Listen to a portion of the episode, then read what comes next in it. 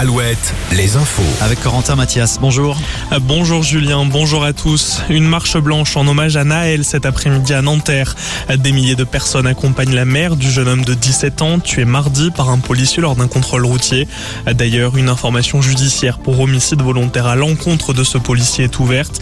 Le procureur a apporté des précisions sur les faits. Mardi matin, Naël a refusé de s'arrêter au moment du contrôle policier. Il venait de rouler sur une voie de bus à vive allure et de griller un feu rouge. Dans la voiture avec Naël, deux passagers. L'un d'eux a été interpellé, l'autre a pris la fuite. Il est toujours recherché ce jeudi. Depuis les faits, deux nuits de violents, euh, de violents affrontements urbains ont eu lieu depuis deux nuits, pardon. Hier soir à Brest, 14 véhicules ont été brûlés. À Tours, des dégradations de bâtiments publics. Violence et dégradations aussi à Angers, Laval, Rennes ou encore au Mans. 150 personnes ont été arrêtées en France. Ce midi, Gérald Darmanin a annoncé multiplier par 4 le dispositif des forces de l'ordre. Ce soir, 40 000 policiers et gendarmes seront engagés sur tout le pays. Cette actualité rappelle aussi le refus d'obtempérer du 14 juin en Charente à Saint-Iriex. Le policier auteur du tir mortel contre le Guinéen de 19 ans a été mis en examen hier pour homicide volontaire. Ah, souvenez-vous, le jeune homme avait tenté de fuir une interpellation lors d'un contrôle de police.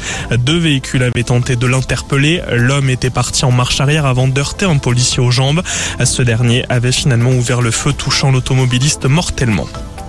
En Gironde, l'Aréole élu plus beau marché de France 2023. Le marché succède à Narbonne, élu plus beau marché de France l'année dernière.